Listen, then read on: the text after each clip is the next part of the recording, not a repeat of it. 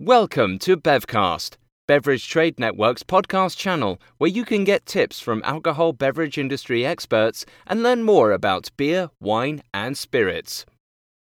In this episode, we talk about Saale Unstrut in Germany, part of a wine region series by Bevcast.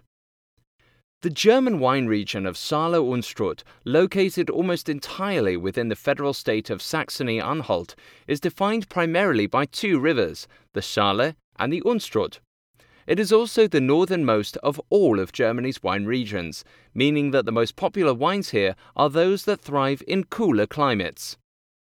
In terms of white and red wines, white grape varietals account for nearly three quarters of all wine production in Saale Unstrut. The most popular white grape varietals include Müller-Thurgau, Pinot Blanc, Silvaner, and Blauer Portugieser.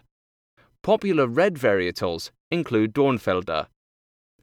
Unlike in many of Germany's other wine regions, Riesling wines do not account for the dominant share of wine production.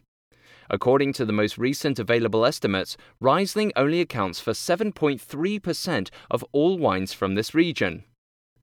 Due to the cooler climate and shorter growing season, wines from Saale Unstrut are known for their acidity, which many wine drinkers describe as refreshing.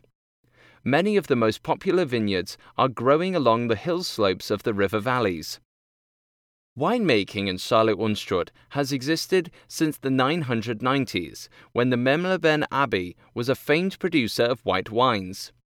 As in other areas of Germany, wine villages along the major river valleys sprung up in response to the demand for wines.